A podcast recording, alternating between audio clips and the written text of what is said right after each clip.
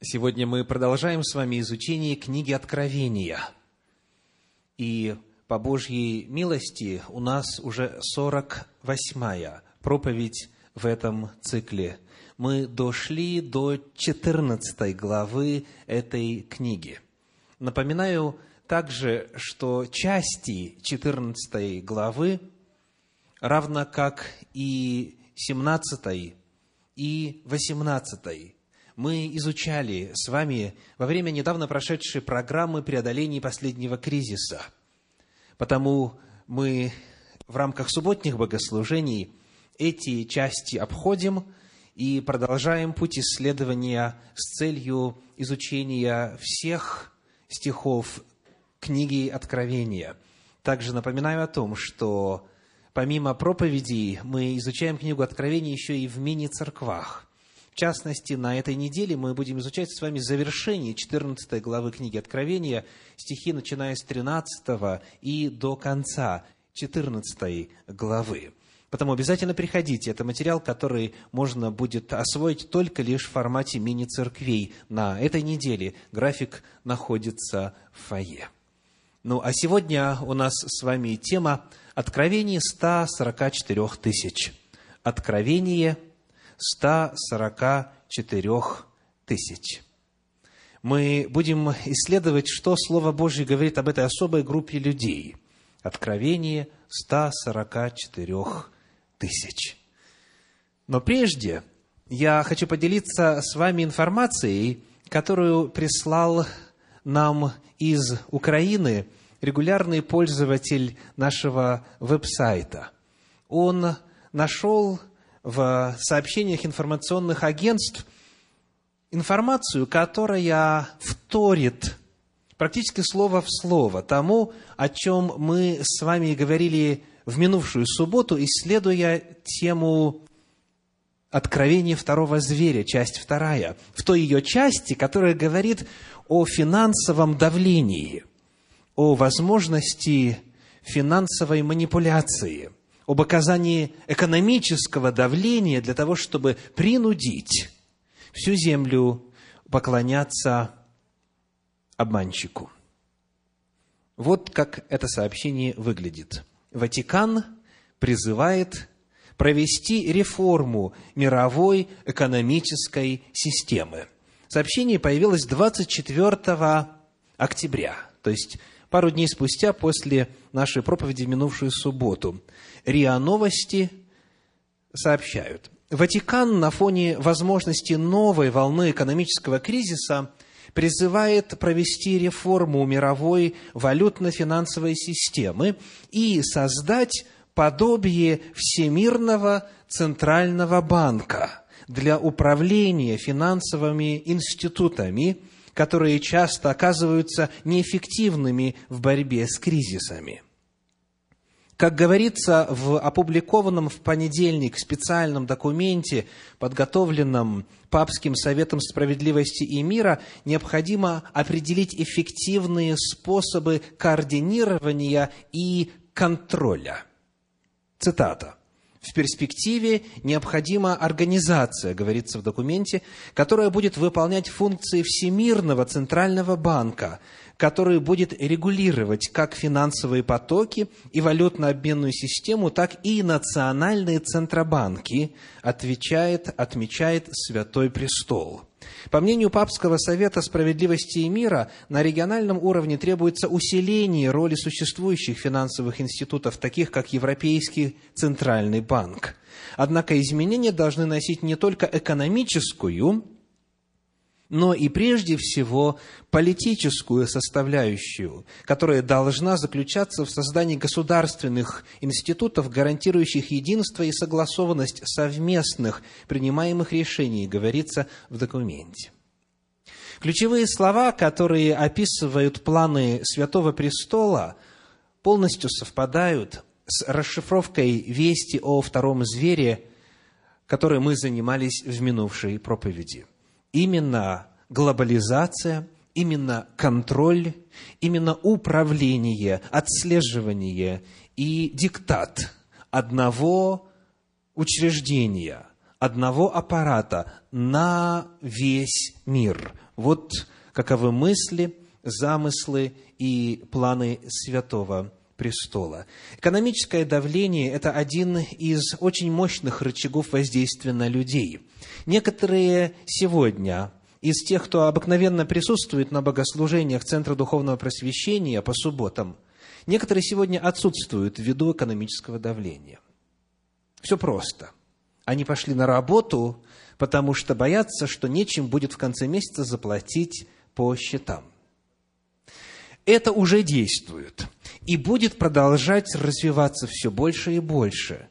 Экономическое давление и способность оказывать экономическое давление по всему лицу земли – это уже практически реальность. И это то, чего желает и к чему стремится Святой престол. Это было в качестве дополнения и иллюстрации темы, которую мы исследовали в минувшую субботу. Ну, а теперь мы готовы перейти, собственно, к исследованию темы «Откровение 144 тысяч». Тема нам, в принципе, уже знакома, поскольку, когда мы изучали с вами седьмую главу книги Откровения, там мы с этим понятием, с этой общностью людей уже познакомились. И тогда исследовали то, что открыто в том отрывочке книги Откровения. Давайте напомним для самих себя, что мы смогли узнать в девятнадцатой проповеди из цикла Откровения. Я отмечу несколько моментов. Во-первых, касательно времени. Эта группа 144 тысячи очень конкретно связано с определенным периодом времени истории Земли. Вот каким. Откроем книгу Откровения, шестую главу, и прочитаем стихи с 15 по 17. Откровение, глава 6, стихи с 15 по 17. «И цари земные, и вельможи, и богатые, и тысяченачальники, и сильные, и всякий раб, и всякий свободный скрылись в пещеры и в ущелья гор, и говорят горам и камням, «Падите на нас и сокройте нас от лица сидящего на престоле и от гнева Агнца, ибо пришел великий день гнева его, и кто может устоять?» После того, как прозвучал этот вопрос, кто сможет устоять в день пришествия Агнца Божия Христа Иисуса Господа нашего, после того, как прозвучал вопрос о том, кто сможет выдержать явление пришествия Его, когда Он придет явиться во славе, в огне пожирающем, после этого сразу же начинается седьмая глава книги Откровения которая и является ответом на этот вопрос. В седьмой главе книги Откровения, где описывается 144 тысячи, показывается та группа людей, которая, будучи в живых на момент пришествия Иисуса Христа, сможет его, встретив, устоять. 144 тысячи – это общность людей, которые живыми встретят Христа и будут рады этому событию, и они устоят, они не будут прятаться. Во-вторых, важно напомнить местонахождение этой группы, 144 тысячи, согласно 7 главе книги Откровения. Мы находим в первых трех стихах этой 7 главы следующие слова. Откровение 7 глава, первые три стиха.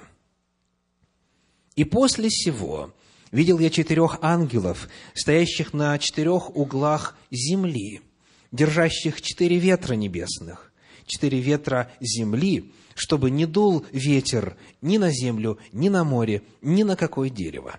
И видел я иного ангела, восходящего от востока солнца, имеющего печать Бога живого – и воскликнул он громким голосом четырем ангелам, которым дано вредить земле и морю, говоря, «Не делайте вреда ни земле, ни морю, ни деревам, доколе не положим печати на челах рабов Бога нашего». И прочитаем вдобавок четвертый стих. «И я слышал число запечатленных. Запечатленных было 144 тысячи». Мы находим, что они, эти люди, живут на земле. Описывается земная картина, земные стихии, земные проблемы, земные ветры. И перед тем, как все пойдет в развал, перед тем, как земля наша, все структуры на ней станут разрушаться, в контексте наступления конца света, произойдет запечатление особой группы людей числом 144 тысячи, которые смогут в этот день устоять. Итак, эта группа представляет собой ответ на вопрос, кто устоит в день пришествия, и описание по седьмой главе книги Откровения дано в земной реалии. Это те люди, которые, живя на земле, смогут выдержать пришествие Господа. И природа этой группы в 144 тысячи. Повторю главный вывод, который мы сделали на основании исследования Слова Божьего в нашей 19 проповеди в этом цикле. Это символическое число. 144 тысячи – это символическое число которое является числом полноты всех состоящих с Богом в завете.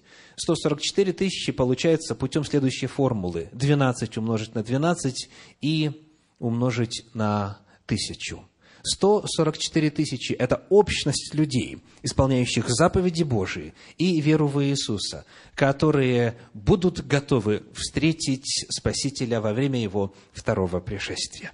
Потому сегодня, строя далее на уже известном, нам предстоит выяснить, что еще открывается об этой группе, об этом особом числе людей, теперь уже в 14 главе книги Откровения. Какие новые детали сообщает нам Слово Божье именно перед тем, как начинает звучать весть трех ангелов. Здесь важно напомнить, что 13 и 14 главы книги Откровения представляют собою картину полного и окончательного разделения всех жителей Земли на две части, на две категории. Есть те, кто поклоняется зверю, принимает его имя, его начертание и нарушает законы Божьи с одной стороны. Есть те, кто поклоняется сотворившему небо и землю, исполняет его закон, имеет его имя на челах полностью происходит расслоение. Не будет множества деноминаций или групп. Будут только те, кто зверю поклонился, и только те, кто Творцу, Агнцу поклонился. И потому определение признаков вот этих 144 тысяч этой группы людей, которые смогут устоять в день пришествия, представляет особую важность для любого, кто, веря Богу, считая Библию книгой Бога духовенной, желает приготовиться к этому событию. Если вы в числе таковых, я приглашаю вашего особого внимания и прошу вашего внимания на это время, потому что сегодня, вдобавок к тому, что мы уже знаем, мы должны открыть какие-то новые штрихи, какие-то новые грани, обнаружить в описании того, кто же сможет встретить Христа радостно. Итак, начинаем. Мы находим, что в описании 14 главы книги Откровения очень заметны три детали касательно природы этой группы людей. Три очень важных детали. Первая деталь касается места – Давайте выясним по этим пяти стихам 14 главы книги Откровения, где находится эта группа людей сейчас, когда Иоанн видит ее именно вот в этом месте и рассказывает нам в этом месте своей книги. Первый стих. Первый стих говорит, «И взглянул я, и вот Агнец стоит на горе Сионе, и с ним сто сорок четыре тысячи, у которых имя отца его написано на челах. Итак, как место указано? На горе Сионе. Где это? Гора Сион. Географически она располагается в Иудее, непосредственно в городе Иерусалиме. Гора Сион – это гора, на которой построен храм. Гора Сион – это Иерусалим, собственно. Но вот здесь, когда мы читаем об Агнце, Агнец Божий, сказано, стоит на горе Сионе.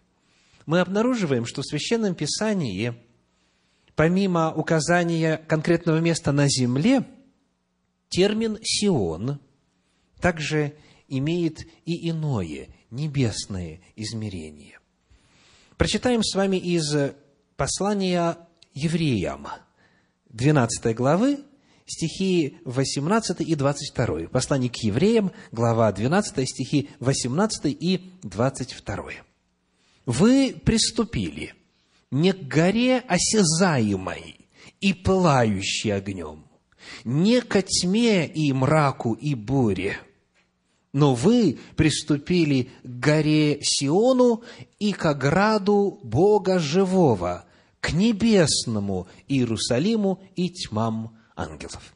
Итак, оказывается, есть Сион земной, Сион исторический, есть Сион небесный, Сион духовный, там, где небесный город Иерусалима располагается. О каком из этих Сионов идет речь? Ответ на этот вопрос представляет большую значимость, потому что в зависимости от того, на небе или на земле происходят события, Соответственно, решается вопрос статуса нынешнего земного Иерусалима и ожиданий, которые связаны с этим местом. Не секрет, что у многих верующих все чаяния устремлены в государство Израиль современное. И именно в связи с его судьбами, с событиями в нем, сопрягаются понятия об апокалиптических событиях – Потому вот эти 144 тысячи, где они? Давайте читать дальше. И мы посмотрим на стихи 2 и 3. Там у нас есть также указания на место нахождения этой группы. «И услышал я голос с неба, как шум от множества вод, и как звук сильного грома, мы читаем, соответственно, 14 главу книги Откровения, стихи 2 и 3. Откуда услышал голос? С неба. И услышал голос как бы гуслистов, играющих на гуслях своих. Они поют как бы новую песнь пред престолом и пред четырьмя животными и старцами. И никто не мог научиться сей песни, кроме всех 144 тысяч, искупленных от земли. Так где они находятся? Сион небесный или земной описан? Небесный, бесспорно. Не правда ли? Услышал я голос с неба, и когда он услышал, позже он и увидел их, искупленных от земли, которые пели особую песнь. Итак, стихи 2 и 3 говорят о том, что речь идет теперь уже о небесной картине. Далее пятый стих, пятый стих, это же 14 главы книги Откровения сообщает, «И в устах их нет лукавства, они непорочны пред престолом Божьим». Итак, где они находятся? Пред престолом Божьим. Там, где находятся четыре живых существа и старцы, и где сам сидящий на престоле восседает. Итак, мы с вами обнаруживаем, что вот те, кто проявил верность на протяжении земной истории, в ее последние этапы и часы, те, кто смог устоять во время пришествия Иисуса Христа – те, кто получил печать Бога живого, все рабы Божии, относящиеся к разным народам, ко всем национальностям, все, кто присоединился к Израилю Божию, к тому, кто верит во Христа Иисуса и сохраняет заповеди Божьи. Вот вся эта общность людей теперь рисуется уже на небе. Уже началось Царствие Божие. Уже рисуется их победа уже описывается, в общем-то, то, что в седьмой главе тоже было дано. В седьмой главе книги Откровения вначале описывается земля, а потом, когда приходит Иисус Христос, описывается небо. Сказано, они находятся в храме Его и будут служить Ему день и ночь. Седьмая глава книги Откровения. То есть вот здесь, вот в 14 главе описывается, повторюсь, и это очень важно, вовсе не земной Сион, вовсе не земной Иерусалим. И 144 тысячи – это вовсе не этнические иудеи. Это те, которые следуют за Агнцем. Это христиане, это верующие в Господа Иисуса Христа и одновременно соблюдающие заповеди Божьи. Это те, кто вбирает в себя и то, что Бог сказал через пророков, и повинуется Божьему закону, и принимает то, что Бог сказал через апостолов, и пророческие, и апостольские писания. Вся Библия целиком становится основанием веры этой группы людей. И, наконец-то, наступило время, когда они с Господом Иисусом Христом в Его Царстве. Второй вопрос, который указан здесь в отношении этой группы людей, это то, что они совершают служение прославления. Это прославление – в описании занимает довольно много места. И из всего пространства, отведенного числом пять стихов для описания этой группы, здесь, в 14 главе книги Откровения, о прославлении говорится довольно много. Давайте посмотрим, какое это прославление. Как они прославляют Господа. Перед тем, как мы сделаем это, я хочу вот что сказать. Скажите, будет ли кто-нибудь на небе, окажется ли кто-нибудь там в небесных просторах, в Царстве Божьем, кому там будет неуютно? Кто туда не стремился? Кто душою, может быть, даже не зная всей полноты истины и так далее, кто душою не желал жить с Богом? Будет ли там кто-то, кто там окажется случайно – Будет ли там кто-то, кому там придется делать нечто для него неестественное, к чему душа его не звала уже здесь на земле? По вашим ответам я вижу, что вопросы риторические, мною заданные, правильно вами расшифрованы. В действительности, в действительности, на небе не окажется в Царстве Божьем никого, кто будет там себя чувствовать дискомфортно – потому что приготовление к Царствию Божию, к жизни на небе с Господом происходит уже здесь. Иными словами, прославление, которое описано здесь, оно должно стать описанием прославления народа Божия уже здесь на земле – кто здесь на земле, естественно, чувствует себя в таком формате прославления, те смогут влиться в ангельские хоры и благословлять и славословить Господа на протяжении всей вечности. Посему, когда мы будем изучать с вами вот параметры этого прославления, просьба примеряйте на свои привычки, свои традиции, на то, что вы делаете в прославлении, на то, что вам естественно, что привычно, что близко, а над чем еще нужно поработать, чтобы реализовать Божью модель и Божий идеал словословия для того, чтобы, придя на небо, подлинно чувствовать себя как дома. Итак, несколько моментов здесь нам нужно отметить. Что мы узнаем во втором стихе? 14 глава, 2 стих. «И услышал я голос с неба, как шум от множества вод, и как звук сильного грома». Какой первый признак этого прославления? Что о нем мы узнаем вот из этих первых строчек? Мы узнаем нечто о громкости этого прославления. Это прославление громкое. Сказано, шум от множества вод. Когда вы слышите эту фразу «множество вод», что вам представляется? Какое естественное явление на Земле? Например, водопад. Да? Множество вод. В действительности, когда подходишь, то там нужно фактически, крича в ухо, громкоговорителем пользоваться, чтобы было слышно друг друга. Что еще как звук сильного грома. Слышали когда-нибудь сильный гром? Вот громкость, с которой прославляют Господа, искупленные от земли. те, кто встретит Иисуса Христа с радостью, когда Он придет. Это, конечно же, сразу же напоминает известную притчу, которую некоторые из вас а, мне рассказали, когда я стал знакомиться более плотно с одной из народностей Советского Союза. Притча звучит так. Гид обращается к туристам. Обращается к туристам и говорит, «Внимание, товарищи туристы, как только нас покинет армянская делегация, вы сможете услышать шум Ниагарского водопада. Вот так вот прославляют Господа 144 тысячи.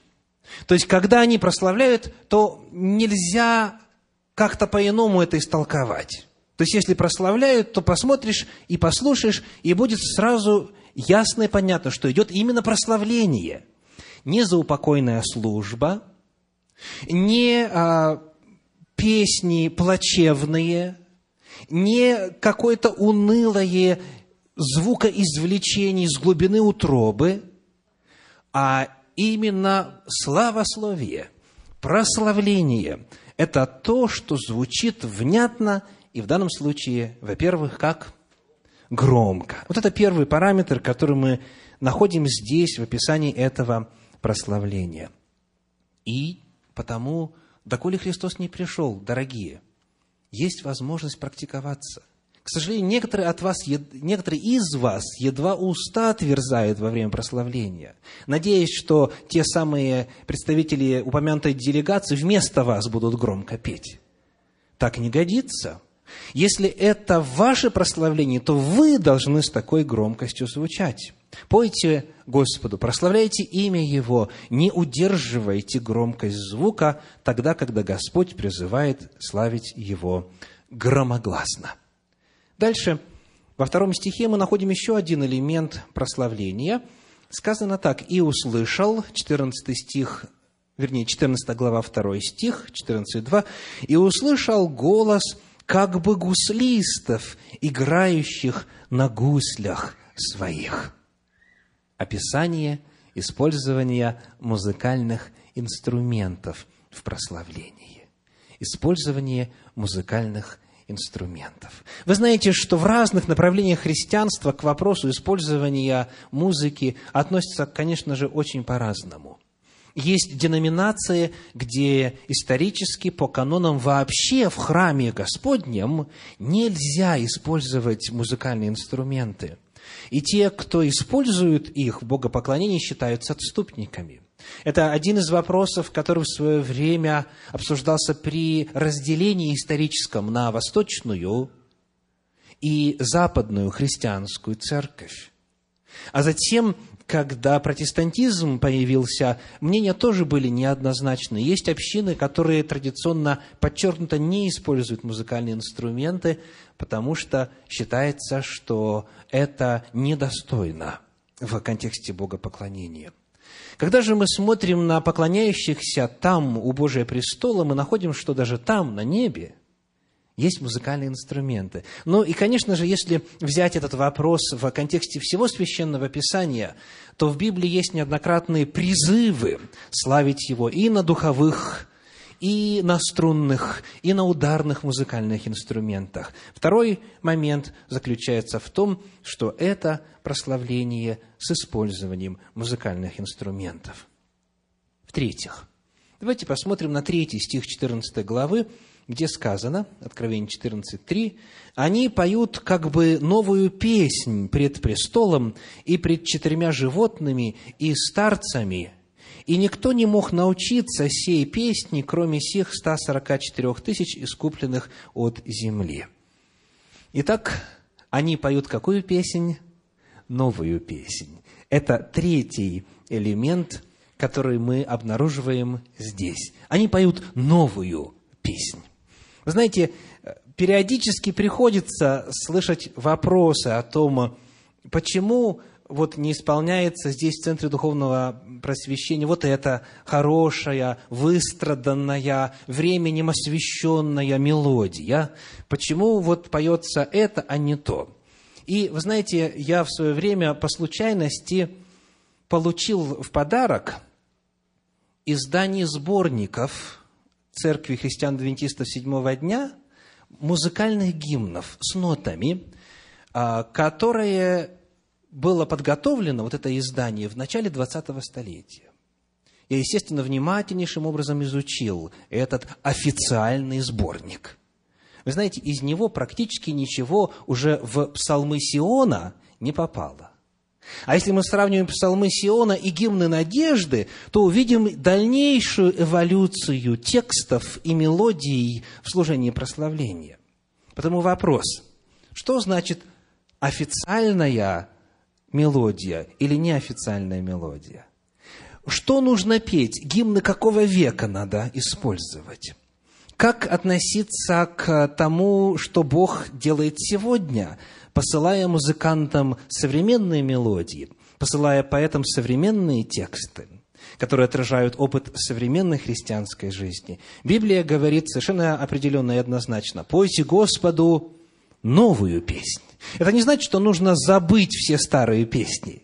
Для того-то книга псалмов Давида собиралась на протяжении какого периода, кто знает? На протяжении десяти лет – Самая старая песня принадлежит кому? Один из псалмов кому принадлежит? Нет, конечно, не Давиду. Моисею. Молитва Моисея, человека Божия. Да? Есть такое в книге Псалтирь или нет? Соответственно, когда она была написана? В 15 веке до нашей эры, когда раб Божий Моисей совершал служение. Давид писал в каком веке? в X веке до нашей эры. А вот когда, например, было написано такое произведение «By the rivers of Babylon» «У рек Вавилонских» мы сидели там, повесивши арфы свои. И притеснители наши заставляли нас петь песни Сиона. Когда это было написано? Уже после Вавилонского плена. Уже получается, десять веков спустя, после того, как Моисей написал свою песнь. Соответственно, мы видим, что даже в рамках Священного Писания, пока составлялся канон Слова Божия, новые песни появлялись, и они попадали в сборник, в книгу Псалтирь, и их пели. То есть пели и старые, и новые. И в книге Псалтирь неоднократно звучит призыв – Например, Псалом 32, первые три стиха. Псалом 32, первые три стиха. «Радуйтесь, праведные, о Господе, правым прилично славословить. Славьте Господа на гуслях, пойте Ему на десятиструнной псалтире, пойте Ему новую песнь, пойте Ему стройно, с восклицанием». То же самое читать мы не будем, но вы можете записать место – Священного Писания, мы находим в книге Псалтирь, 39 глава, 4 стих, Псалом 39, 4, 95, 1, 95 глава, 1 стих, 97 глава, 1 стих, 97, 1, 143 глава, 9 стих и так далее. 143, 9. То есть, доколе писалась Библия, появлялись новые псалмы – Соответственно, Бог открывает нам, что это должно быть постоянным явлением. Нужно постоянно разучивать и петь новые гимны, потому что они прославляют Господа так, как не прославят гимны уже ранее составленные. Если процесс взаимоотношений с Господом живой, если Бог по-прежнему дает таланты и посылает озарения музыкантам и стихотворцам, это должно использоваться. Все самое лучшее, самого лучшего качества должно использоваться в прославлении Господу. Потому и мы поем и старое, и новое. Я благодарен Господу за всех музыкантов, которые в этом отношении совершают свое служение в Центре Духовного Просвещения. Итак, мы находим, что это прославление какое? Во-первых, громогласное – во-вторых, с использованием музыкальных инструментов. В-третьих, это новая песнь, новая песнь. Конечно же, есть тяга к старым гимнам, к знакомым мелодиям. Однажды, когда я ехал по 140-й авеню здесь, в городе Белвью, и затем повернул на Мейн-стрит и далее на 148 148-ю авеню, вот туда, в сторону севера, я увидел на перекрестке следующий плакат, следующее объявление – вот как бы э, раскладушечка, которую выставляют на время какого-то мероприятия. И там шла реклама богослужения церковного, которое проходило неподалеку, там же вот в здании, арендуемом на углу. И вот главным э, притягательным моментом и главным заметным текстом, крупным шрифтом была следующая фраза. We sing old hymns. Мы поем старые гимны.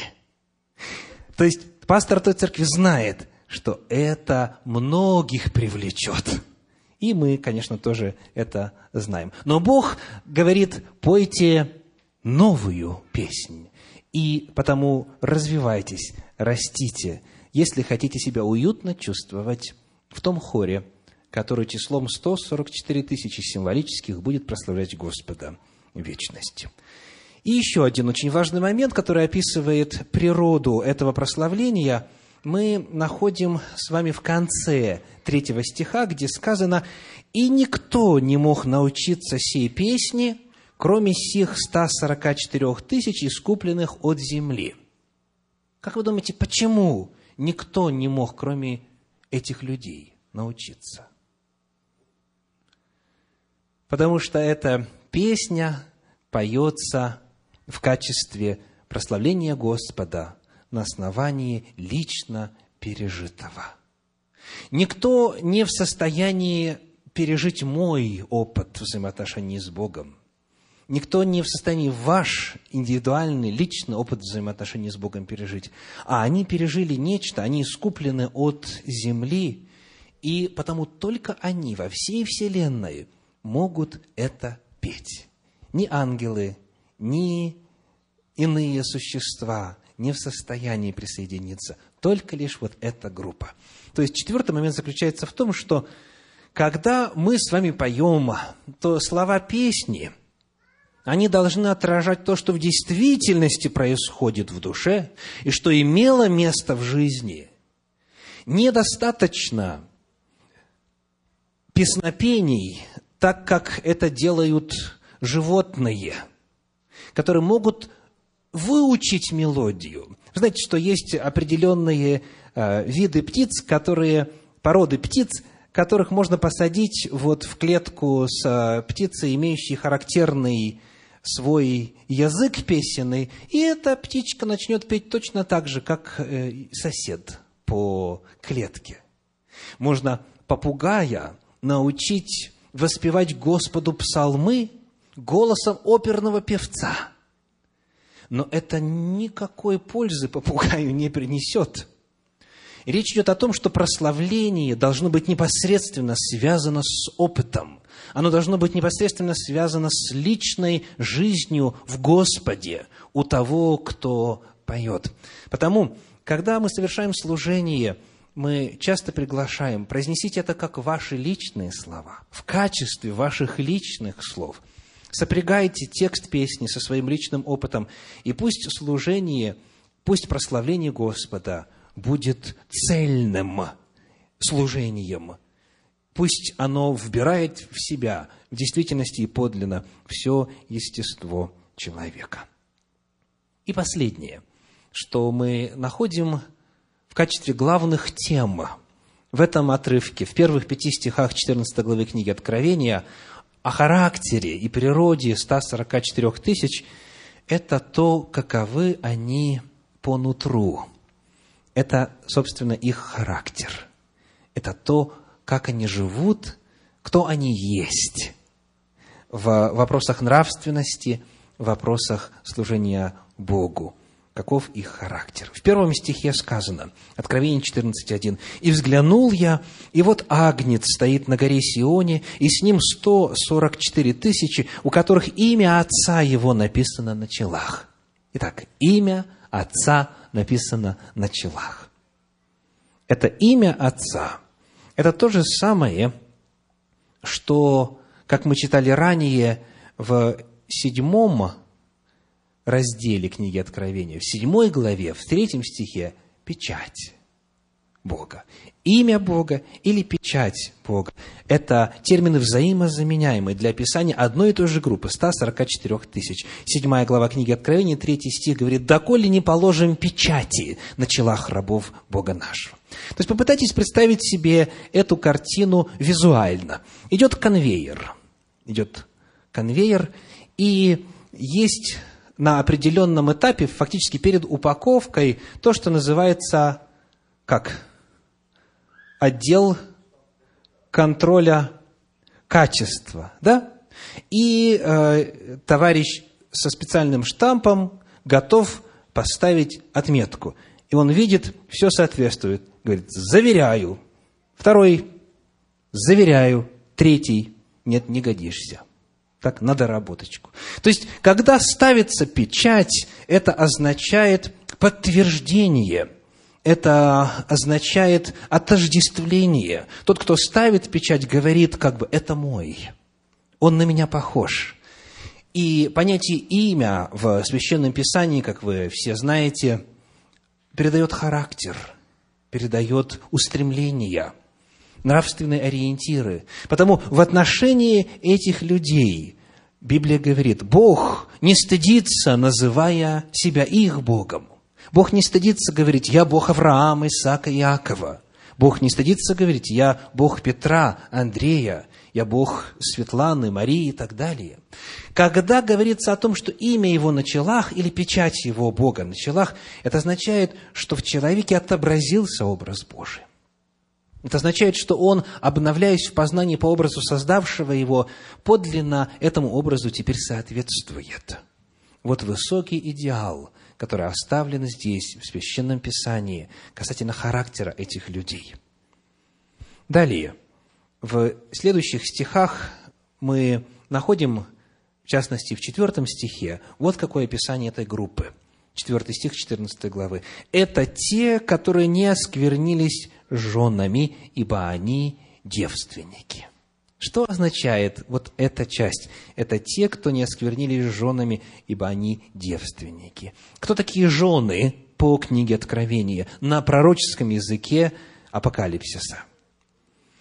Совершенно верно. 17 глава, 5 стих говорит, Откровение 17.5, «И на челе ее написано имя, тайна, Вавилон Великий, мать блудницам и мерзостям земным.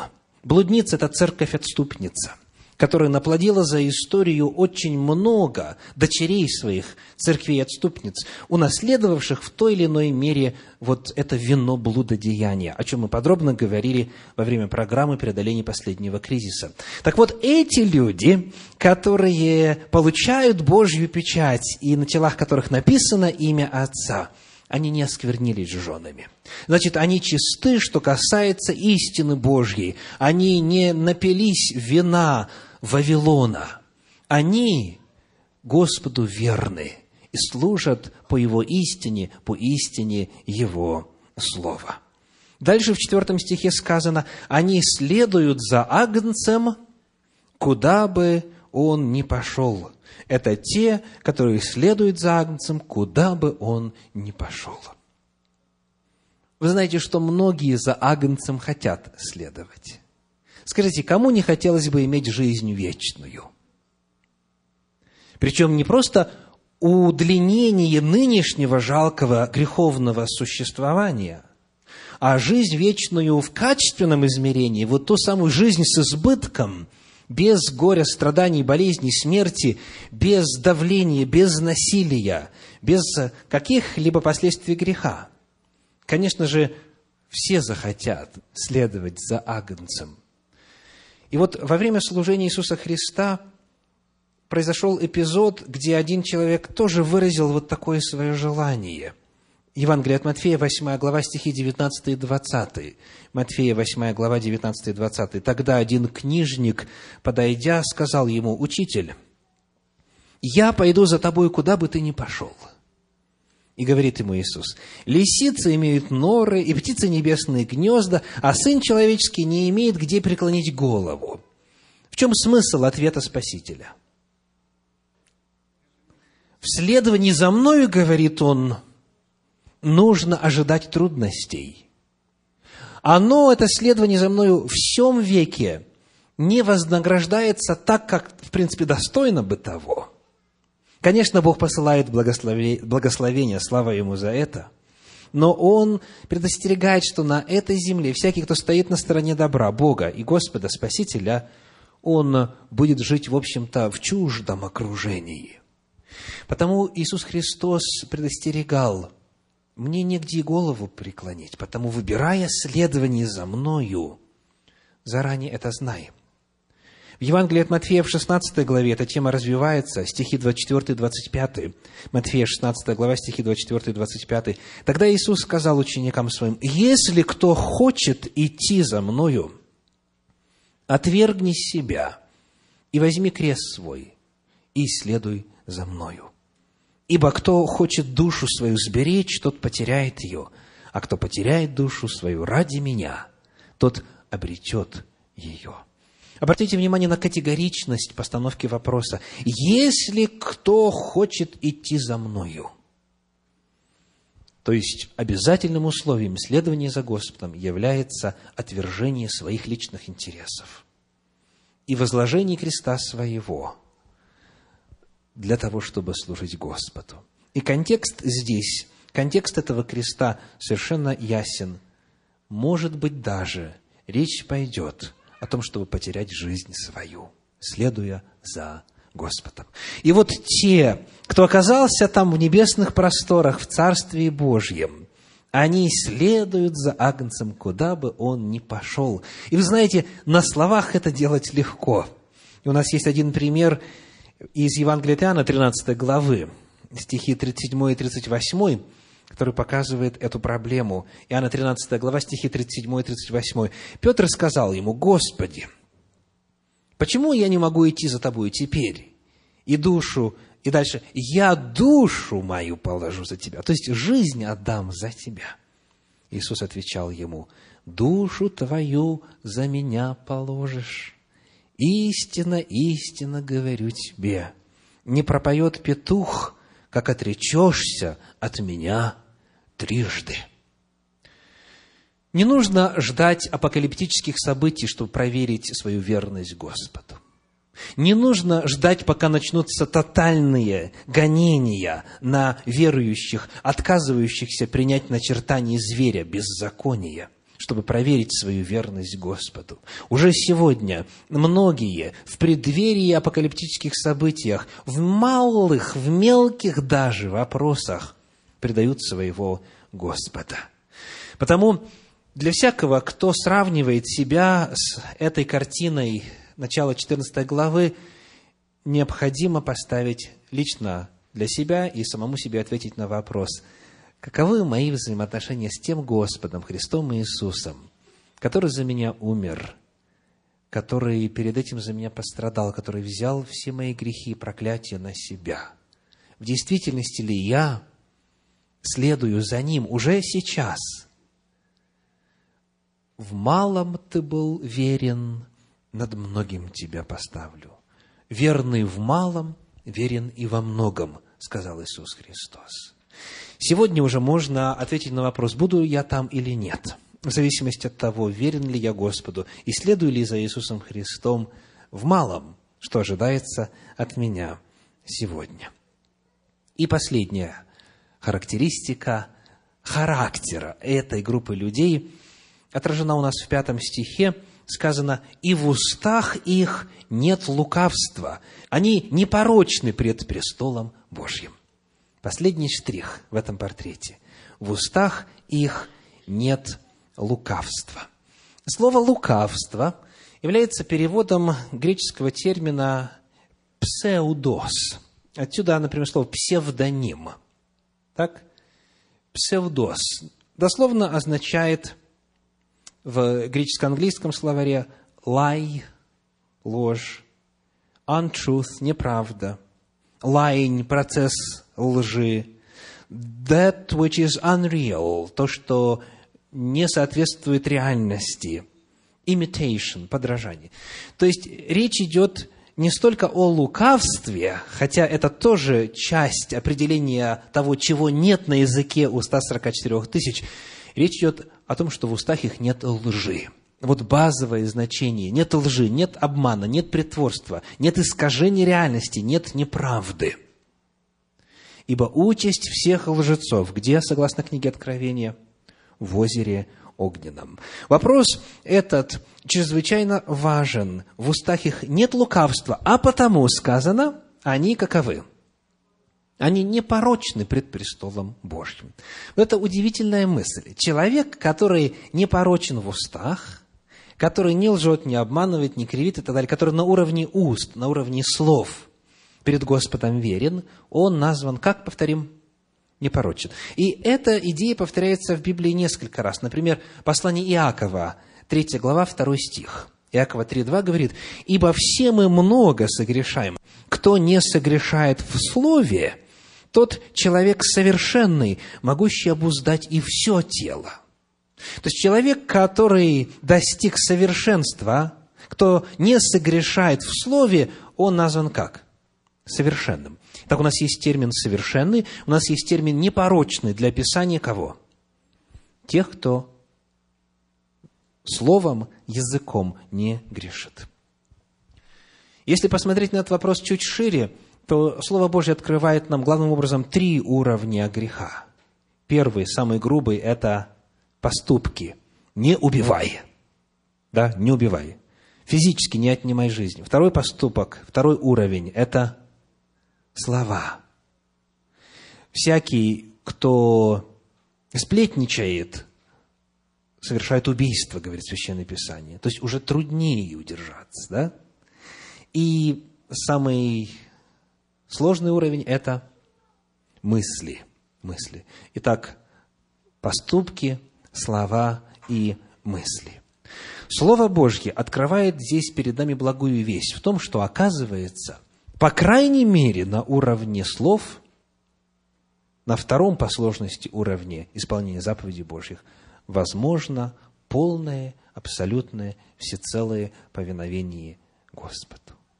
И те, кто будут там у престола Божья, они именно этим отличаются. В устах их нет лжи, нет неправды. Они потому непорочны. Это, конечно же, не означает, что на уровне мысли мы можем позволить себе грешить. Нет. Слово Божье говорит, сказано, мы имеем ум Христов. 1 Коринфянам 2,16. Мы имеем ум Христов.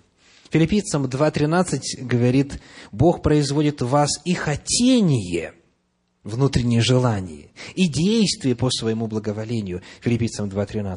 То есть, мы можем одерживать реальные победы на уровне сознания, на уровне разума, на уровне мыслей. Но гарантирована нам победа, по крайней мере, на уровне поступков и на уровне слов. К этому каждый из нас должен стремиться. Вы помните известное изречение Мартина Лютера о духовной борьбе с мыслями или в мыслях. Мы не можем, сказал он, запретить птицам летать над нашей головой, но мы можем запретить им ведь гнезда на нашей голове. Сам факт появления греховного желания или греховной мысли еще не представляет собой грех.